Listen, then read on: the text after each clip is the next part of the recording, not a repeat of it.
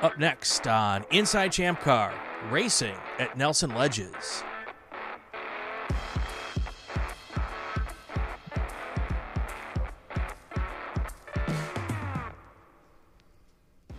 Welcome to Inside Champ Car. I'm Brian Bielanski, crazy looking guy with the with the like making driving race car f- stuff. I was Is- doing my da- little dance to the music. oh, is that your happy dance, Bill? Yeah, Oh, because my driving gracious. is much more serious and you know, yeah. Is it really? I've heard things. kind of. Yeah, He's Bill Hey. Strong up there, and Yeah. uh, and then we it- have a we have a special guest. we do, and I'm very excited. it's Um, the fir- It's a first for us. wh- wh- which part is being? Our guest is special. Yeah, we normally have peons. Oh, know, okay, yes, yes. the, the little guys. We've got a Veep. I, is We this the first Veep. Veep we've ever had on the Yeah, show? the Veep. Yes. Wow. And I want to say normally we have Porsche drivers and Porsche this and that, but we have a a Ferrari hat owning Fred Wolfe yeah, Fred Wolfe is here. Nelson Ledges, Vice President. How you doing, Fred? of the United States. Uh, of Nelson Ledges. I'm doing great, guys. How are you? We're great. We're great. We're really happy to have you on the show. Uh, I asked you. We'll get to the, the the real question first, but I asked you before we went on the air how long have you been at Nelson Ledges, and you said about 30, 30 or thirty five years, which means you might have been there when I was there last. So Uh, most likely. What Yeah. were you racing, Brian? uh, back that It- was. it was a, you were in a uh, push pram, weren't you? oh, stop it. um, Dad was either at that time it was either a spec racer, a, spe- a sports Renault, Renault. I remember it well. or or it could have been uh, an ITC Honda Civic. I'm not quite sure which one we had by the time we we made our trip to Nelson Ledges, um, but we were considering doing the longest day, and um, uh, and then we did one race, and my dad said I don't think we have enough invested in Loctite.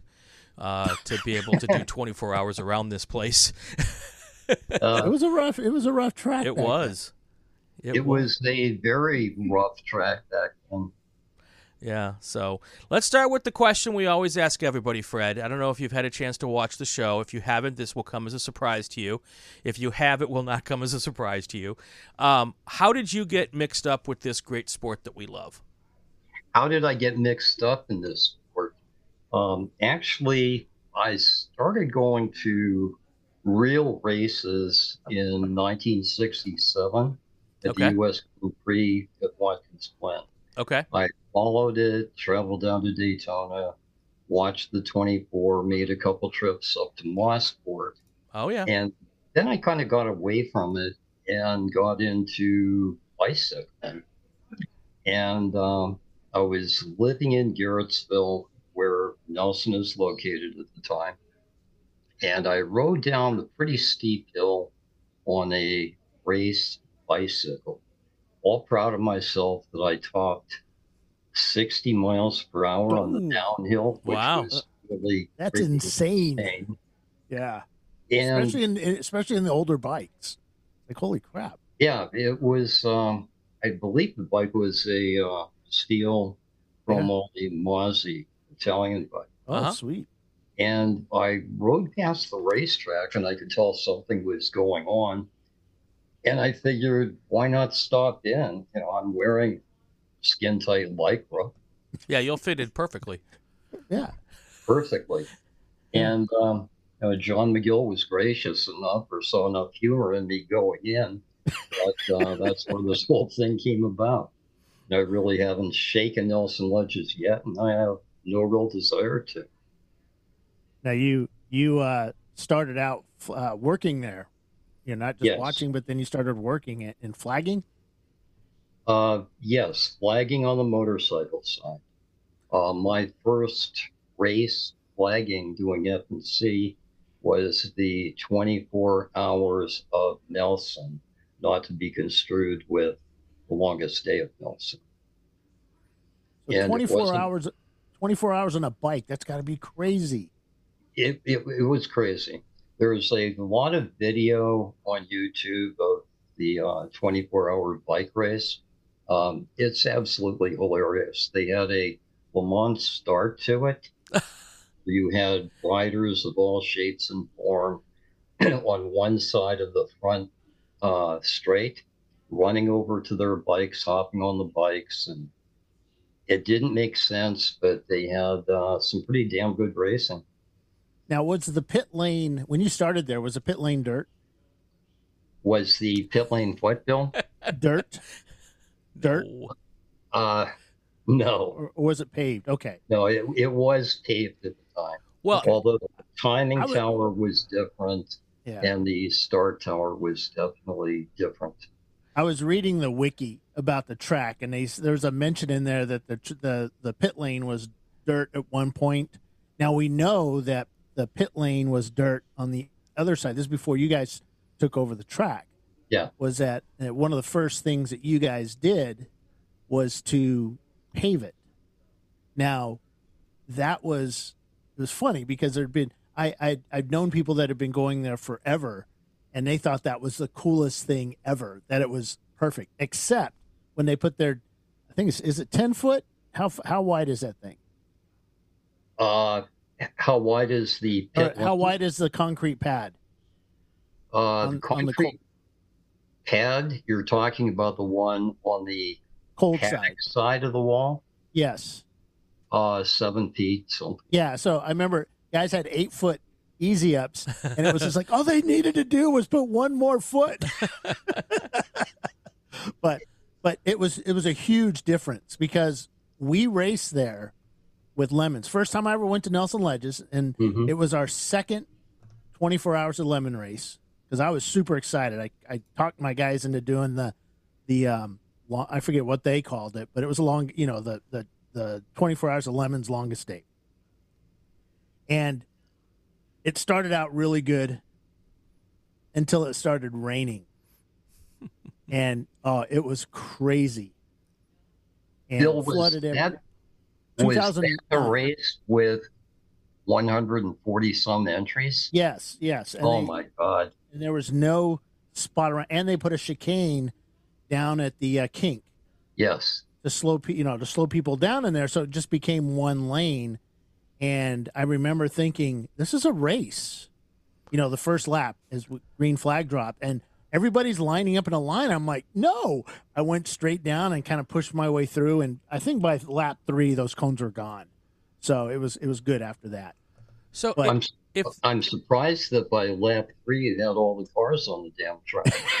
it was crazy, I'll tell you. I was doing control for that race early on, and Jay Lamb was sitting upstairs with me. And I'm kind of a timing fanatic. I've done control enough that I want things to be on time. Right. And it was like five minutes till the uh, green flag would drop. And there was no rush. There was no urgency. And it's like, Jay, we only have 25% of the cars on the track. Uh, and let it shake out. When they get there, they get there. Yeah. Couple minutes later, Jay, it's time. We have to drop the green flag. We don't have all the cars out there. I don't worry about it. We'll throw the green once we get them all out. And by then, we had such a traffic jam in the pit lane waiting Right, I for remember on the track because there were so so many cars out there that Yeah. it was crazy. Then it like was so much fun. Oh my eight god! I minutes after twelve or whenever Yeah. the start time was, okay, you can throw the green flag now. It's like cool. Yeah, and then it just turned into this madhouse. It was it was awesome. It was absolutely pure awesomeness. so w- w- Um, when there's 140 cars at Nelson Ledges, where where do they all pit? Oh, you, Oh, you, that in a your paddock. in your paddock. We didn't. I think we did. We change fuel. I can't remember if we did fuel in the paddock or if we did fuel on pit lane. We may I have done think it on the pit fuel lane. was in the paddock yeah, because there was racing going on in the paddock to get off and on the track. yeah, Wow. and I and I think that was it. I think you could choose to do your fueling there or something. I, I don't remember. That was such a long That's time ago. crazy. Yeah, But the it paddock was insanely filled. I mean, I have to this day I've never seen that many cars in that paddock. It went all the way everywhere. it was crazy. So It was interesting. So, Fred, you know, we, we've got the iconic racetracks in North America. We've got your Road America, your Watkins Glen, your your Laguna Seca. Um, and, and everybody, you know, holds those in, in, in, in great and high regard. But there are a few tracks like Nelson that are so just loved by by drivers and teams. I mean, when I I'm, I'm, from the Midwest, I grew up in Wisconsin, and and and now I'm all, I've I've lived in Atlanta. I now live in California, and when people talk about racetracks, they they want to go go to. Sure, they say those other ones, but Nelson Ledges keeps popping up over and over and over again. Why is that? Uh, to be honest with you, I think it's the way we're approaching the business. We're trying to do things right everybody in our organization has been involved in racing. You know how you want to be treated at a track. Uh, you go to so many racetracks and you're greeted, rather than having a welcome to wherever sign, you're greeted with a no pit bikes, no dogs, no children, unless they're on a freaking leash, that type of thing. If you want a golf cart, you have to have a permit for it that's not us. You know, we want people to have the latitude to do basically what they want. And if they're doing something stupid, we'll ask the people not to do it. And right. we get people sitting on the tire wall. Hey, you walk over to them. It's really not a safe place to sit. Why don't you get down from there? And the people, I think they really appreciate that. Yeah.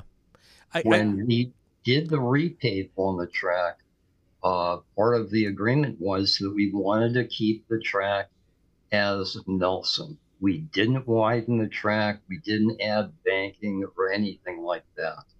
So the basic layout that people are racing on today is the same layout that we've had since the um, advent of the carousel, which went in the 70s. Yeah. I, I got the same feel when I, I when I went to Hallett for the first time.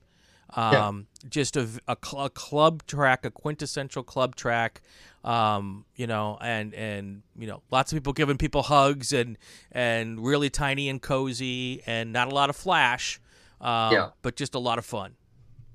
Yeah, I our goal is to have Nelson to be a polished club racing track. You know, we're not chasing the big boys. We're not chasing sure. Pitt Race, uh, 40 minutes away from Nelson. We're not chasing Mid Ohio. You know, they can do what they want. And we're doing really well catering to the customers that we have. Uh, my goal is to have everybody leaving the track at the end of the day with a uh, shitty smile on their face. That's awesome. They had fun. That's yeah, awesome. they, Sorry you know, and that's you talk about the track. The track is over your shoulder there. You can see it up on the wall. And to me, I look at that and go, uh, eh, meh. How do they say on the internet? Meh. meh. You know, and but driving it is totally different than looking at it from the top because there is banking, there is decreasing radiuses, there is some uh, off camber, you know, off camber banking. That the carousel there is insanely fast, and then if you do that right that back straight into the kink is probably one of the scariest places to go because it kind of looks like a turn, but you don't, you, you know, it's not one. But if you mess it up, it is one, and it's going to hurt. And, it is definitely. Yeah and, yeah, and it's it's a hell of a track, and the braking. And some folks had said it's a great track, easy on the brakes. It is easy on the brakes, because I think the real place you use the brakes is into that what is that thir- 12? 13. Left hander. 13, yeah. Yeah. No, the yeah, the left hander going in there and you're yep. hard on it and then boom, you just make that car turn left and then turn right. once well, and ran that, into a Mercedes that, there too. So that, that left right is such an important part of that racetrack yeah. because if you don't hit those two properly, then you've got no speed going onto the main straightaway, and then the the the right hander at the end of the pit lane straight is is really important because that's that's still kind of you know fast. I mean, it's not kind of fast; it's still very fast. Right. Um, and then you need that little bit of speed to get through the next right-hander into the that little horseshoe area.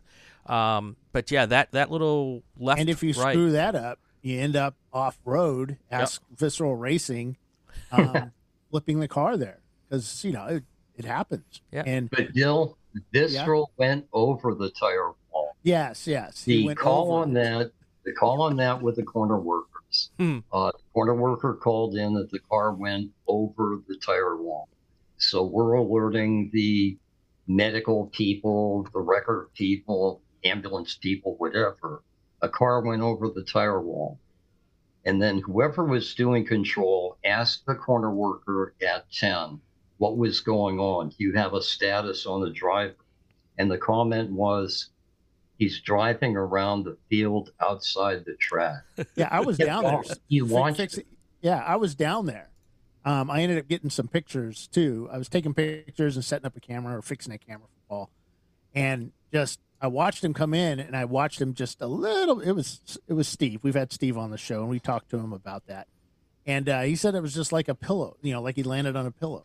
So, Mhm. but uh, but yeah, he just drove out of there and boom, done. So, but yeah, it's it, you, you know, we had a car um, pass us on it was a chump car race. We were doing the test day. Car decided to pass one of my drivers during the test day on the outside of the kink. Got two tires off in the grass and ended up driving up the side of my car and flipping his E30 and turned it into a little box. They're already boxy, but this was just a more compact box when it was done. Yeah, Uh, that's sl- he slid a long way on his window too. He had some on his arm was uh uh some skin rash. You know what do you call it? Road Asphalt rash? Road rash? Yeah, road rash. Um, road but- rash. Yeah, shook him up a bit, but I just remember there was a whole bunch of people standing in the observation area there that you, the hill that used to be there. And I remember walking up and and I just saw parts flying through the air, and I saw one yellow one fly. I saw yellow somewhere and red, a lot of red ones. And the my car used to be red, the MR2, but it's now yellow.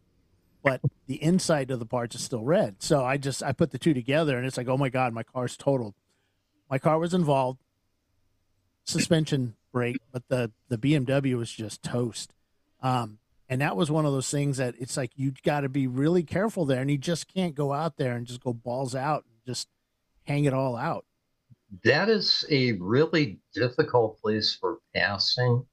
Um, obviously, you saw that, uh, but to see like Formula Atlantic cars pass one another there, where someone is on the left hand side Yeah, right before you get to the crossover, it's a pretty ballsy move. Yeah. But to see it is beauty.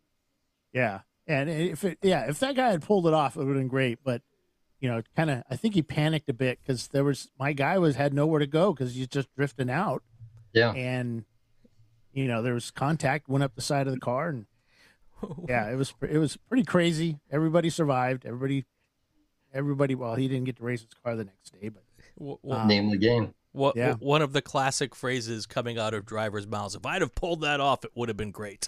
great. if I had a dollar for Yeah. every time I said that, I'd be a racetrack owner. Now- Um, yeah. Now we have had to pull the car out of the tires at Nelson Ledges while leading the race. I, I, we may not have been leading it while they were pulling it out of the car, but they're pu- pulling out of the tires. So one of you know, for years the biggest complaint with Nelson Ledges was the track is falling apart. I'm driving down it. I'm getting hit with stones and rocks and concrete. Same with motorcycles and stuff. Obviously, Brian purchased a track. You came on and you guys did a hell of a job at paving it, getting it all fixed up, um, the whole bit. You brought in some new buildings to the track. Um, you've rebuilt the uh, the tech shed. Uh, you're making changes, but people continually talk about those tires. Now I know because I follow Nelson Ledges on on the socials. You guys are reconfiguring them and restacking them and moving them around to make things a little safer. Tell us a little Yeah. bit about that. every year we do that, we're pushing tires back. Uh, we're getting rid of some tires as mandated by the state. Um, we are making progress with the tire wall, uh, but it's so easy for people to complain about the tires, whatever, when we have four miles of tires to deal with. Has anybody ever counted them? Uh, I think during some of the old longest day races, we estimated that we have around 3 million tires. Wow. And I still get people to this day calling, uh, asking me if we would buy some scrap tires from them. You use them at the racetrack. How many do you want? Yeah, I have because for sale. it'll charge and them five bucks a, a piece to take them and have them recycled. Yeah, Exactly. Yeah. Exactly. that's insane. That's a that's three million tires. That's that's just So, crazy. so when the state asks you to take them away, what are you replacing them with? Uh, we're not to that point yet. We have an abundance. They have three million of them, Brian. Three million.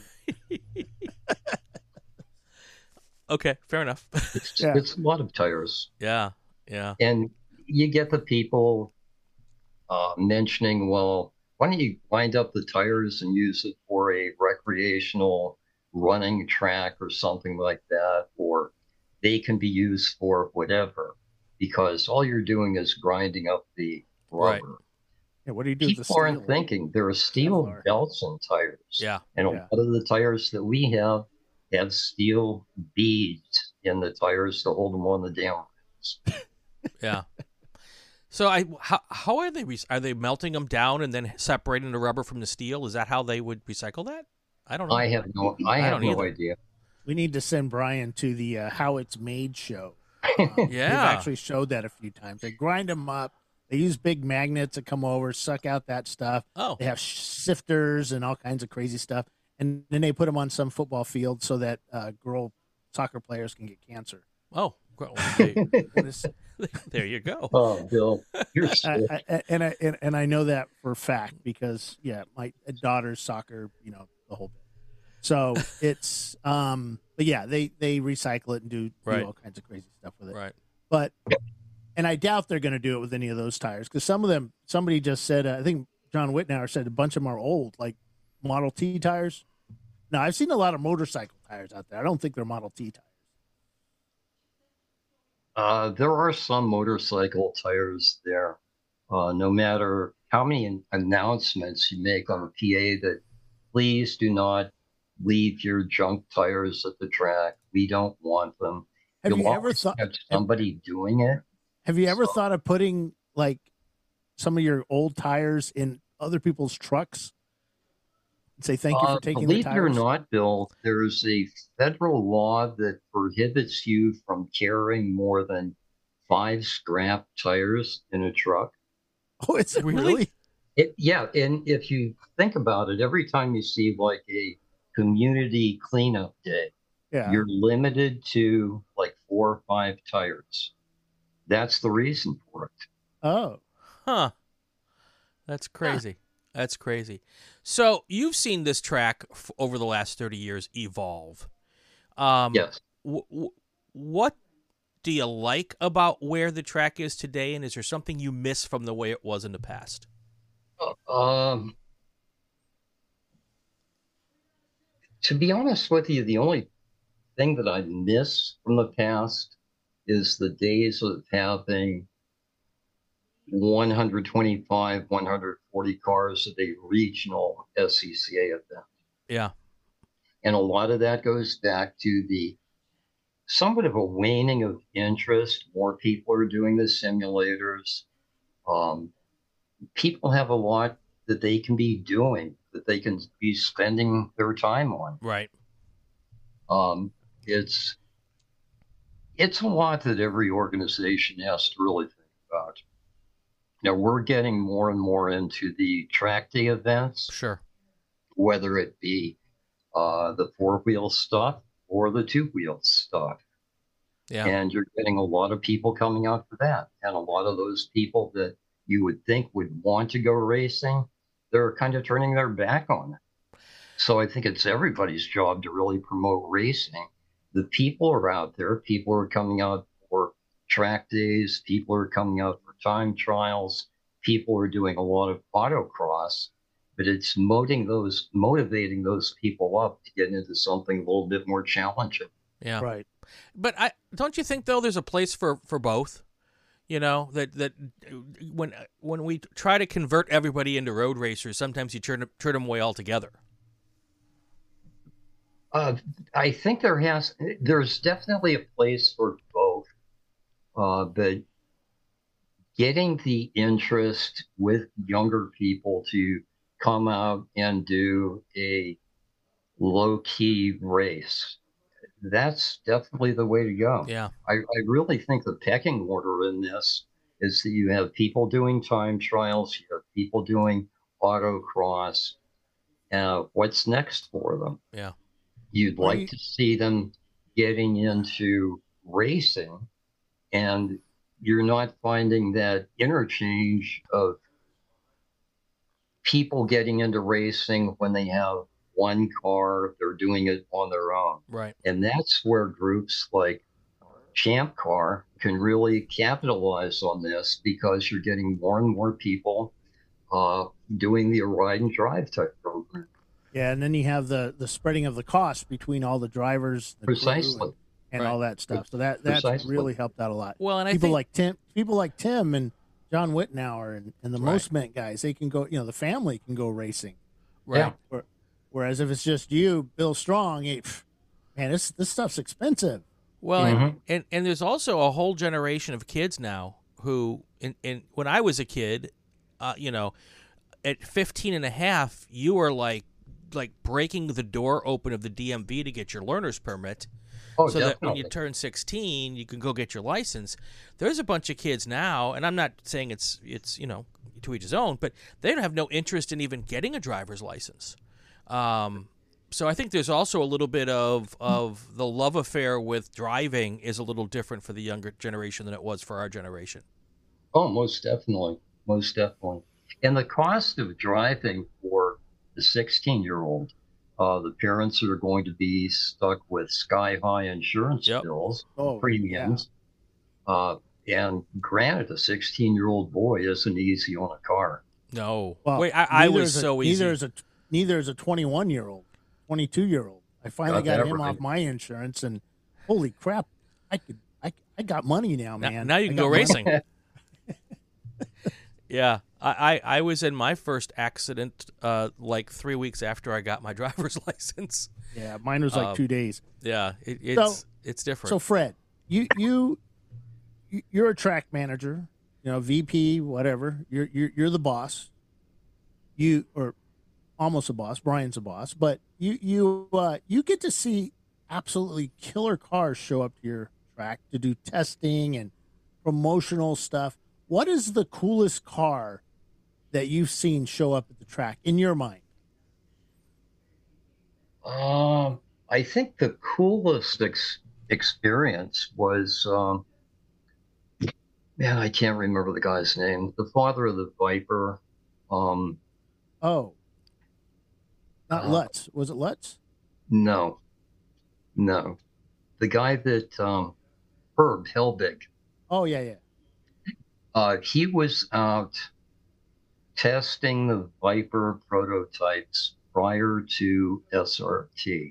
Mm, uh, it was you're looking at something you know i came out of a more traditional sports car type era and i looked at the viper and i thought man this is the closest thing to harley davidson i've ever seen uh, popping the hood looking at the epa badge saying this engine conforms to a 10 liter platform it's like this is mind-boggling Yeah.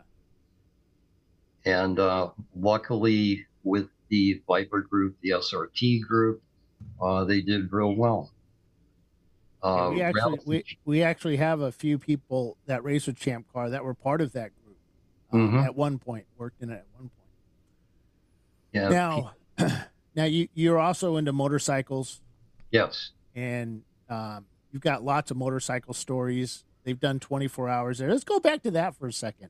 The 24 hour on a motorcycle, they do it as a team. It's not just one guy doing Correct. a 24 hour. correct. They would do a team, uh, normally four to five riders, and those competitors they were completely whooped. Oh, at the end of the race. Like they were walking zombies. Well, and motorcycle races are a little twisted in the brain to start with. Yes. but it's a different type of mindset. It is, They're absolutely. mentally different than we are. That's a diff- that's a nicer way to put it than what I said.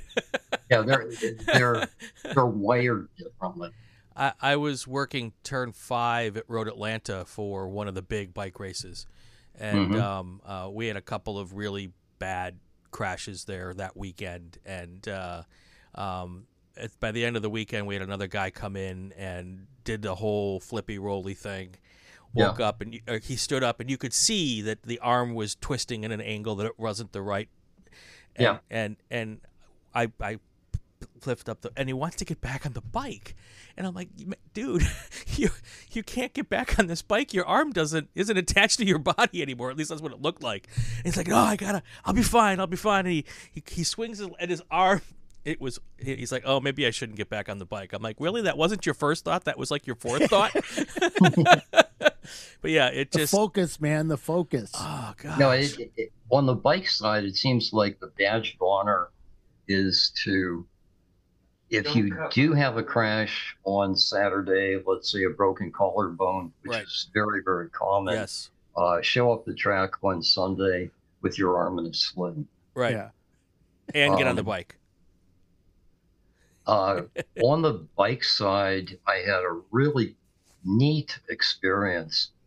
Um, years and years ago, this heavy set, southern accented gentleman uh, walked over and he made a statement which I interpreted as a question.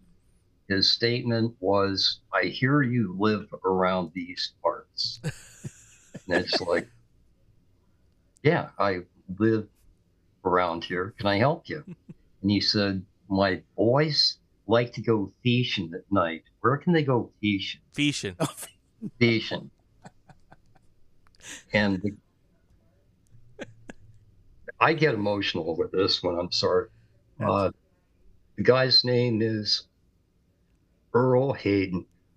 oh Nick Nicky Hayden's father. Yeah. Wow. That's that's crazy. For, Yeah. for those who might know, Nicky Hayden maybe one of the finest motorcycle racers in the history of the sport. Oh wow. Yeah. Yeah, he was um, world champion Yeah. in GP. Yeah. Oh, there he is. I just brought him Yeah. My wife was holding my hand. Out of here. yeah. Well, we No, want it- to. I we wanna- get Yeah, go ahead. I get a little broken up when I think about that. That's crazy. But to have a world champion racing at your racetrack was Yeah. really something. Yeah. That's uh Yeah, and he, and he left us too soon. Oh, Um, big time. yeah that was uh that was unfortunate um yeah it's just you know we all have stories you know you do this long enough and you run into people and and uh, you see you see you see glimpses of of of talent and expertise and and then you know you you, you then you, you have that in the brain is is for for the whole time i mean i i uh I was at uh, I was at the uh, Mid Ohio once for for the runoffs and, and saw this guy Graham Graham Rahal Yeah. racing racing a a uh, Formula Atlantic and winning a national championship at age 16 or 17 you know and and uh, there's a lot of there's a lot of people who are Graham haters but just the nicest young man and Oh, you could tell time. he was so talented um, and um, and it's like I got to say I, I got to see him win you know and and that's just pretty darn cool so Yeah, I, can- I can remember going to the Glen and uh, watching his father Mhm. early on.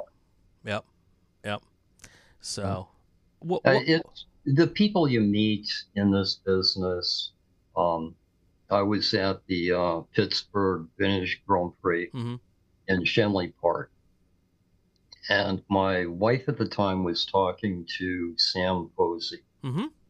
uh, very, very, very articulate Oh, yeah. gentleman, and he made the comment that he could have been at the Nurburgring German Grand Prix, but he chose to be at Pittsburgh for the vintage because this is these are memories for the bank.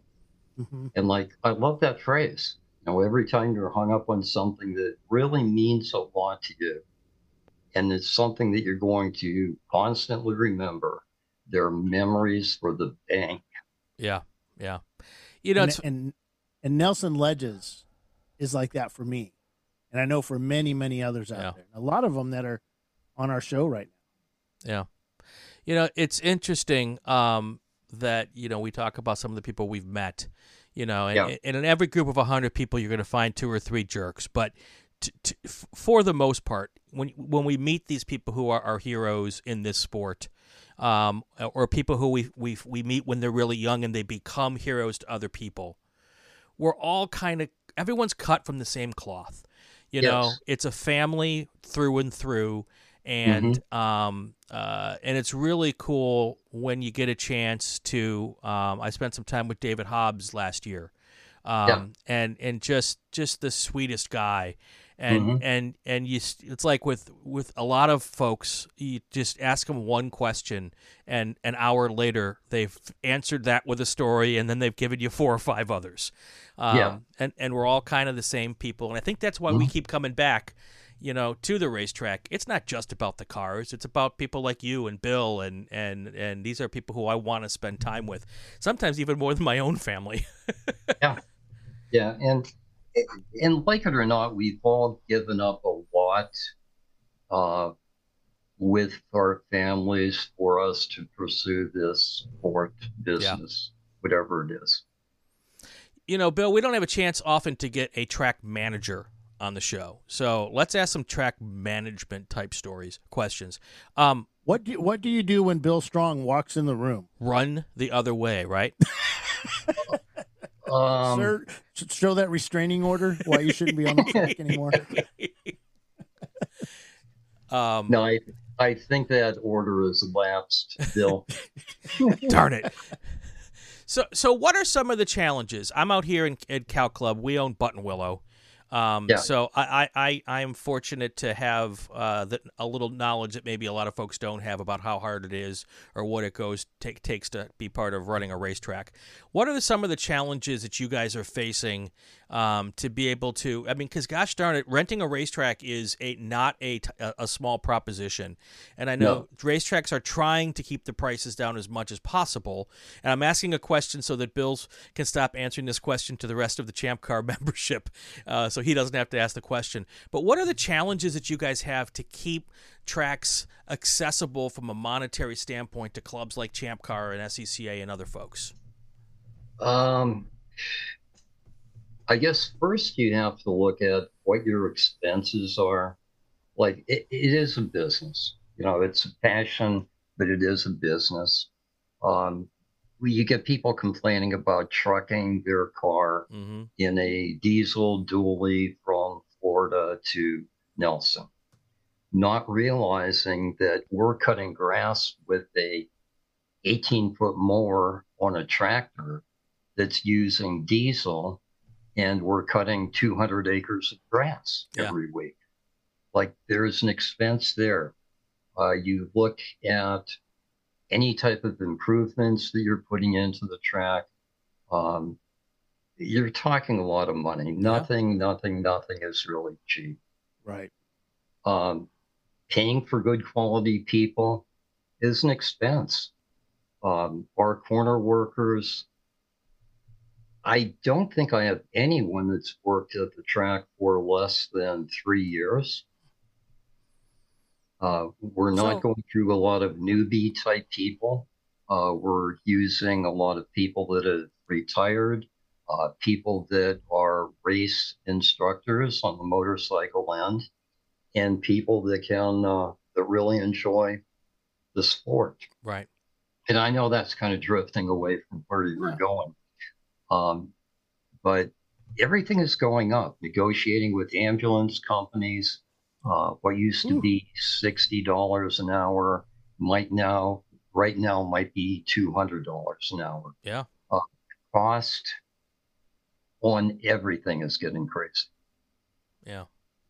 Well, and, and you know, and when you don't upgrade your facility, people want to don't you know people want to come to a place that's nice and and maybe not fancy but clean and not Right. falling apart and um um and if you don't keep up with that then people stop wanting to come and if people don't Mhm. want to come then they're not going to rent your track so you know it's kind of a chicken and egg Yeah. situation and exactly. um know, look at look at VIR. I mean, VIR in 2000 was just uh, actually it was 99. I think it was a farm, yep a Yeah. working farm with everything grown over, and it's taken them a long time. Um, of course, they had this absolutely huge influx of money to get it to where it was when they first opened, but it's Mhm. taken them a long time to really get where they're at now. And it's not some they just keep continually keep doing improvements, which is what you guys are doing. You're just reinvesting that money. Yeah, Yeah. we're looking at what we're faced with. Uh, we're working with property that was put in in 1958. And in 1958, if you wanted to run an electric line underground, you ran the electric line, line underground, and if the light switch came on at the other end, you did a great job. right. But no one kept schematics of where these damn lines are. Mm, every time every time we drop a bucket in the ground, you're hitting a gas line, an electric line, right. or a water line. So then you got to hire the gas company or the electric company or someone to come out with their little their little wand that will tell you where Oh, yeah. stuff is and where Mhm. stuff not. Because Yeah. you know, God forbid you take your bucket into a gas line and you go kaplooey. Um, Yeah. A, people get hurt, but B, that's not good for the that's not good for the headlines in the local paper. Right. Well, And I mean, Yeah, this is a track. This is a track before 1958, before Marvin Drucker and John McGill ran the bulldozer around and carved it up. It was a potato farm. Hmm. So, you still have potatoes popping up every now and then. uh, no. Oh. No. And so did, a- And Yeah, the story with that, uh, Marvin had it, I think he bought the potato farm, and his plan was to put in a housing subdivision. Um, and Marvin, being Marvin, went to the township, county, whatever, and he said, My plans for this area will be for a housing subdivision. But I want you to put in the roads and public funding, they weren't about to go about that for a privately owned subdivision. Right. And he said, fine, I'll turn it into a racetrack. and that's how the whole thing came about. So yeah, they basically did. it. There, there was no design plan, no million dollar study, and no million dollar contracts with architects or engineers or planners. They just drove the bulldozer around to make a one mile dirt course. And I'm reading Basi- this from an basically. article that was that's using some of my pictures on Grassroots Mhm. Motorsport yeah, from from a bunch of years ago. But yeah, I mean, there's you know nowadays you have to get everybody's permission all the way up to almost the what the president, and then you get to cut a you know then you get to break ground, and then by then you've still got probably a, many more lawsuits because you're going to kill some some weed or turtle or yeah. bug Oh, or something. exactly. Exactly. So, so Fred, you know, lots of racetracks have come and gone, uh, and a lot of times they go because people who live nearby, uh, or people who usually it's people who've moved in after the track was built, which drives me nuts. It's like you move in next to an airport and then you complain that there's too much plane noise. Um, if, it'd be one thing if the airport came in after you moved in, then you've kind of kind of got a right to complain. Um, but you know, lots of you know locals don't always like the, what a racetrack means, what it means to the neighborhood, all that kind of stuff. Do you guys have any of those issues there? Uh, yes, uh, we run into it occasionally. Uh, going back to the original zoning meetings that we had with Nelson Township, uh, we our request was to change the uh, tax zoning from non-conforming residential, and I was under the impression that it was um, agricultural. It, it never was. It wasn't. Um, but we wanted to change it to a new uh, zoning laws of motorsports recreational. So we had to go through the whole zoning process, listening to the neighbors Right. talk. Um, and they weren't all negative. We uh, have so, we have a lot of support from the local neighbors. Um, but one lady in particular, uh, she came out and she was talking about uh, having her lady friends from the city come out to the track or come out to her property, which bordered the track at one time. And they couldn't have tea in the afternoon because all they heard were those darn motorcycles. At that time, there was a short little Amish guy, I guess I can say that. Um, and he was the head of zoning. And he had made the comment to the lady. He stood up like he might have been five feet tall, this long beard, kind of a, Yeah. a visual. Yeah, yeah. And he said, Ma'am, when did you buy your home? And she said, Well, I've been living here for five years. And he said, Were you not aware that there was a racetrack right next to your property? And she said, No, it was in the wintertime. And he said something like, What in God's holy name were you thinking of when you bought next to a racetrack? I don't want to hear anything from you. Yeah. And speaking of the Amish folk, it's it's it's really interesting that they actually come out with their with their little uh, scooters and you know their push scooters because they don't have anything motorized and Oh, bicycles, and they watch the race with us with the horses, Oh, big time. the Uh, the, the story with that, we were running, I think it was one of the Champ Car 24s. And seeing that I didn't need any sleep, I was working the gate. And um, two o'clock in the morning, five Amish guys, drunk on their butts, walked up. and their question was, Do you sell beer? No, we do not sell beer. Well, do you sell beer inside? No, we don't sell beer. Were you looking for beer? Yeah, we'd really like some beer. so I directed them to friends of mine that had their motor home parked on the hill overlooking turn 13. and I said, walk up to that big motor home, ask for art, and he'll give you beer. so needless to say, I went to bed. Following day, I'm riding by on the scooter or something. Art Yeah. saw me, flipping me off. I knew what it was for. That's Uh, hilarious. But that's what makes Nelson Nelson. Right. We're having we're having fun. and and well, I'm looking. and when- I'm also looking at the old pictures from the longest day, and I would say these are mid '80s because there's a 924 here, uh, some uh, Honda Civic CRXs, Yeah. Yeah. and and uh, IROC Zs. Um, there's you know, there's people that made like two by four covers for their pit lane. It's Mhm. like things you would never see nowadays. Now we did see them at the LeMons races in the early chump car days, where Yeah. people would do that kind of stuff. Yeah. But you don't really see that anymore. I find that absolutely fascinating because that is low budget racing now. yeah, None of this sticking your your toolbox with the seats, you know, the the opera level seats, and you know the, the yeah. yeah, e- big, you know, three thousand dollar easy ups and stuff. And yeah, I like that. You know, the two by fours with some some uh, tarps, sw- you know, draped over them and stuff. So Yeah. I, I just find sorry, I just find that just absolutely fascinating. And and it And goes back to to something in this in this article that I was quoted by was that endurance racing for me is not just the driver against the other drivers. right. It's the cars against the cars. It's the driver in the car. It's a driver in the car and the track that you're, you know, the the conditions, the everything, everything is thrown at you.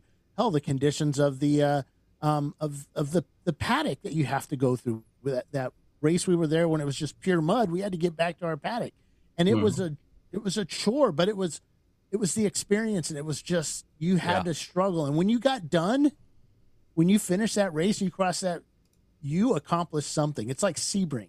Yeah. You know, you go to Sebring to race the track. You're racing against other people, but you have to survive that track, and that's what I love about uh, Nelson Ledges. It's just not the racing; it's every aspect of it, and it's tough. the people that are working at the track, the staff, uh, our hearts are in that racetrack. Uh, We Mhm. had the one champ car event where we had that deluge of rain, Yep. um, and the puddling underneath the bridge was probably eight inches deep. Low- I was over there. It was much deeper than that because Brian was down there with pumps Yeah. trying to Yeah. pump it away from the track, which was it was it was crazy because you know it's it's nothing is level out there. Yeah. So he would pump it, and you you know it was coming back somewhere to get to that spot to get right back, And- but it worked. The uh, storm grates had water erupting out of it Yeah. that was shooting up like three, four feet. Well, it's still better than what it was when we went there the first couple of years with Chump Car and LeMons, where when it rained, that back straight was a, easily a, I don't know, ten feet underwater. I could be Uh, wrong. We've put a lot of drainage, French Yeah. drains underneath the track. Uh, that water is now exiting to the former swamp type land. Yeah. But we've cleaned out the creek that was back there, Yeah. and there's a pretty good, pretty good even flow of water. Oh, it's totally different now. I mean, I got there one year, and um, the what there's a big storm all week, and I camped. I picked the highest. I was the first one there. Brian Bartsey let me in early. I picked the hill, uh, a hill in the middle of the paddock, and the highest point. Yeah, and I, I picked there, set up my camp, and but there was water within thirty feet of us, forty feet of us, and but we watched it slowly recede. Then we went to bed, woke up next morning, and it was pretty much gone. It was still kind of on the track, but it Mhm. was, you know, on the back straight. But it was crazy. And then we go to race, and that was the one they told us, you know, you're great. Just do not get if you get off track, don't turn that steering wheel. You just you just keep Yeah. going straight because you're gonna dig in and flip it. But um, it's uh, it was one of those tracks that it once it did dry out. Oh my god, it was so much fun Yeah. but yeah, it's it's it's all about the experience and part of the experience. And somebody said the weather, and that is part of the experience. If you can survive everything it's thrown at you, Yeah. it's awesome. Any any final questions before we let him go? Because we're coming up on we're coming up on an hour here. Oh yeah, we're getting there. Um, so I want to thank your wife because I know you were really hesitant about coming on. Something about being camera shy, wanted in some 15 states or something. I don't know, but Fred, Fred and I talk all the time. Um, it's it was great to have his wife call me up and say he will be on the show. I'm like, ma'am, who is this? Eh, that's great. My wife is like, who's that calling you? Nobody, nobody. Uh, He did it. That's He so- did it. That's So, so but good. yeah, Working with you guys at Champ Car, my son and I did the uh, NOLA event last year. It was a real ball. Uh, working with Ray, uh, yourself, read the script. Read the script. it's fun. it's fun. Yeah. So Yeah, for th- those so we are we are going to Nelson Ledges this year. I was just going to say, for those who have listened to this and are dying to go to Nelson, July 13th and 14th, it's going to be a 7 plus 7, the summer showdown at Nelson Ledges. Uh, and uh, you got to get got to get your, your entry in by May 14th because that's when the discount goes away. Um, it'll but- be it'll be thirteen hundred dollars is the entry fee Yep. for fourteen hours of racing. Um, we're running the full course, which is the only course now, right? You don't really have the short course anymore. Yeah, we really don't have a short Yeah. course anymore. So we're running You the run it Formula, we're running the Formula One Grand Prix highfalutin course at Yeah. Nelson Ledges, and um, the summer show down at Nelson Ledges, and uh, it's going to be part of our um, Money Shift Racing Championship, Oh. which will include Nelson Ledges, mi- some track at Mid Ohio, Yeah, yeah. Pittsburgh, and uh, the winner will get all kinds of shiny prizes and all kinds of cool stuff. Um, we're still working out the details. Uh, part of it was sent out yesterday, but uh, it's going to be a big event, and you have to participate in all the races to be part of the winner, to Yeah. be a winner of all the shiny happy stuff. Cool. But um, you know, one of them is a dinner out with Fred. Oh my God. Nice. I don't think so. My You wife to- is yeah, cooking. the winner has to pay, though. The winner has to pay. My wife is cooking. Oh boy, That's the feedback. the wife is cooking. that's good. As long as I get a T-shirt. there you go. She's always at the teacher. Now, your wife works at the track too, right? Uh, no, she kind of retired from the track a couple years back. okay. Take care of the dogs. Take care of the dog, Oh, yes, Oh, that's yeah. right. Yeah. the dogs. So she would al- she would always ask me for the shirt off my back. there you go. There you go. One That's thing. her- Be, be, Oh, I want the shirt off your back. be, be- before we let you go, Fred, just to go back to your your your drunk Amish fans, um, if your referendum ever goes to, up to a vote to get that zoning change, you've got five votes from them. So uh, you took care of that. Uh, good uh, customer uh, community relations. Oh, that would be good. uh, I love it. Yeah. I love it. That Fred- would be good. Well, Eddie, thanks, Fred. Yeah. Um, you've now made us famous. Thank you very much for that. Very You're nice. welcome, Bill. You're welcome, Brian. Great chatting with you guys. Yeah. It, And it- great stories. We'll have you back on again. We'll Definitely. talk about old timey days because I know you're you're getting up there in age. Bill, you're supposed to be nice to our guests. I am. I think it's awesome. This is some. Finally, It, we have somebody. it'll somebody. take them three months to do it. Yeah, Well, well, yeah, got that's- me into this stuff. That's what. That's all of it. So it's awesome to have somebody that's older than me on the show. So thank you. He's not older than you, Bill. Wait. No. Uh, Fr- Okay, guys. all right. All right. Thanks, down. Fred. Thanks, You know Fred. past your bedtime. Fred- Thanks, man. Fred Thank Wolfe, you. the vice president of Nelson Ledges, appreciate you being on. A uh, lot more stuff to come here, Bill. We got some things to talk about, and um, that that was a lot of fun. Yeah. That was a lot of fun. Fred, Fred's a Fred's a hoot, man. He's uh we talk a lot about racing and just you know I I'm, I'm down. You know he's he notices that something's up with me. Give me a call and and and um there we go. Yeah. He he uh he gives me a call and boosts me back up again, and it's it's pretty cool. Yeah, And That's uh, good. He's helped us out in a ton, and and uh, they've given us a heck of an offer on on the the weekend with our Nelson Ledges races. That's, so that's why we're able to go back, and we really want to see a turnout there because you know 2024 is going to be a little different when it comes to uh, um, how Champ Car does races. So if you don't show up to the races, eh, you know, might not do them again. So. Yeah. Well, One I mean, it's you know, like like Fred said, you know, running a racetrack is a business. Running running a race series, if you don't run it, even though it's a membership organization, if you don't run it like a business, you don't have a membership organization. So, Yeah. You so know? funny story Uh-oh. is, you know, we yesterday we sold out two races. yes, Started off the day with we had the the um one of them sold out and somebody posted up, "Hey, that's about it's great to see Champ Car finally getting a race in the black." And I'm like, "Wait, wait, wait, wait, wait." lots of champ car offline. races are in the black. Not all of them. I've, I've, I've, I, I told, I let him know that you know, the last seven races we've only had two that lost money. Yeah. and it wasn't very much money. Right.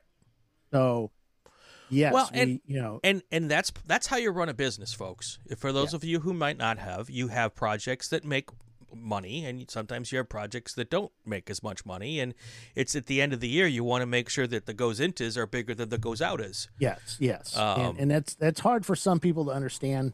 Not not too many, but Yeah. but yeah, we we, we you know Chelsea has put in a lot of changes that have really helped this company. right Um, there's still ongoing things that we're doing, and um, yeah, it's she's kicked some butt, man. Yeah. and we're gonna be having a we're gonna be doing a video.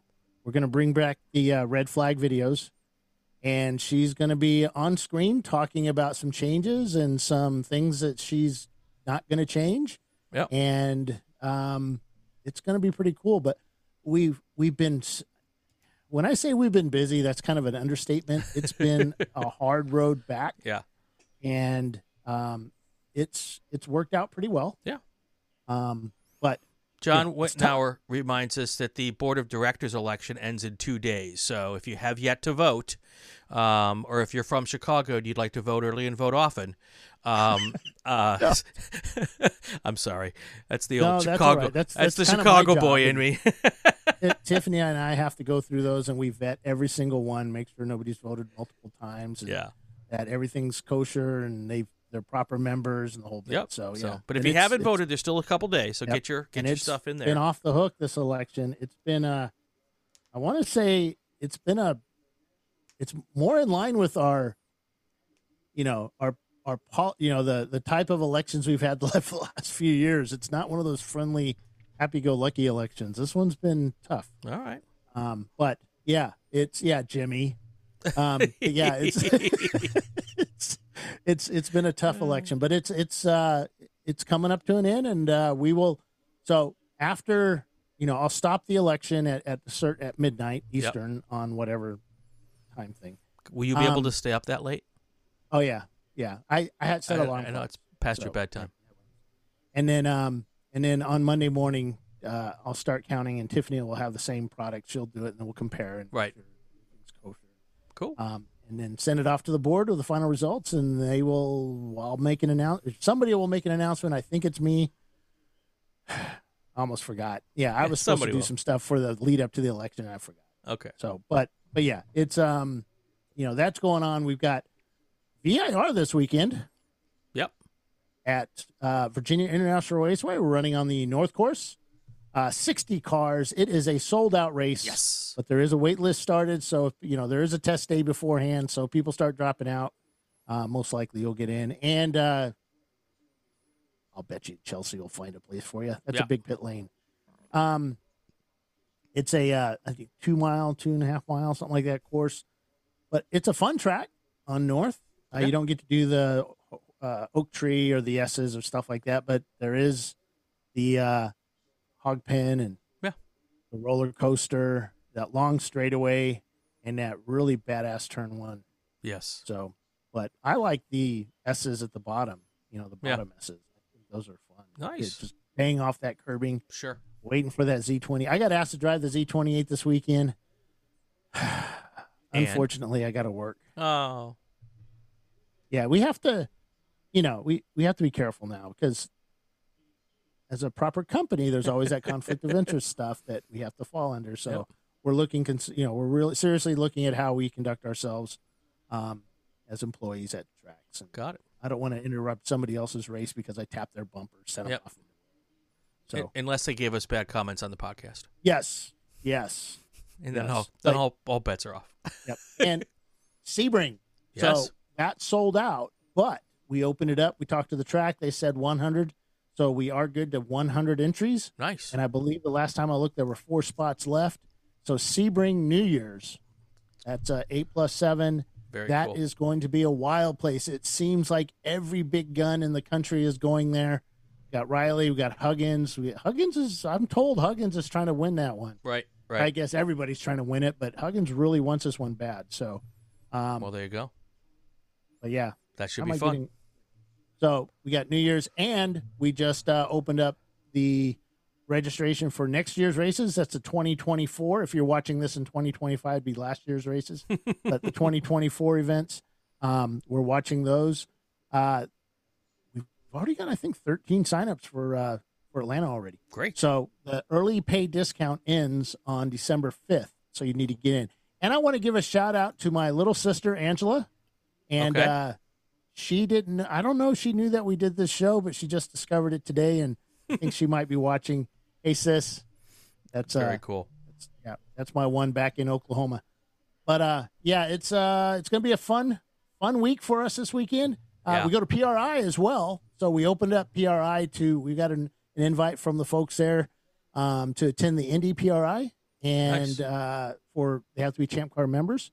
Still have to pay, but uh, you you get a invite in. Sure. But uh, yeah, Chelsea and Ray and I will be there. Ray's got a bunch of meetings with a bunch of safety folks. I've got meetings with some operations folks, and uh, we're going to talk with the SCCA about some tech stuff and kind of see how they're doing things, and so we can get on on par. with You know, kind of work things out. and- Well, it, it I, I I'm a true believer in if all the organizations at least have a friendly relationship. Oh, there are things that we can do together uh, that can save people money, that can make the, the sport Mm-hmm. safer, uh, that will make it easier for Champ Car cars to go race in SCCA and back and forth, Yeah. or, or or other organizations too, not just the SCCA. yeah. But and then you know we work we work we've been working with Flagtronics for many years now, and, and I see that that's becoming a more a more mandatory thing next year with the SCCA. So it's so Uh, the whole well- mandatory word is one that we don't like to use. well, sorry, required for Uh, the majors or something. Well, like I, it, it's going to be it's going to be available.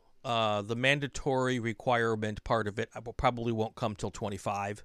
is my guess. I, but I think they're using the same the Yeah, same they are. path that we use because it worked. I mean, Yep. it's it it becomes a competitive advantage, and it's going to be one of those things that you're going to want to have Right. to be to stay competitive. Right. And yeah, and it's Yeah. just another tool that works really well. It does. It um, does. We will have Flagtronics available at VIR this weekend. Um, if you have raced with us the last couple of races, the firmware is the same. But if you haven't, you're going to need to update the firmware. You can either do that through the device manager, which is available through the champ or uh, was it flagtronics.com forward slash champ car.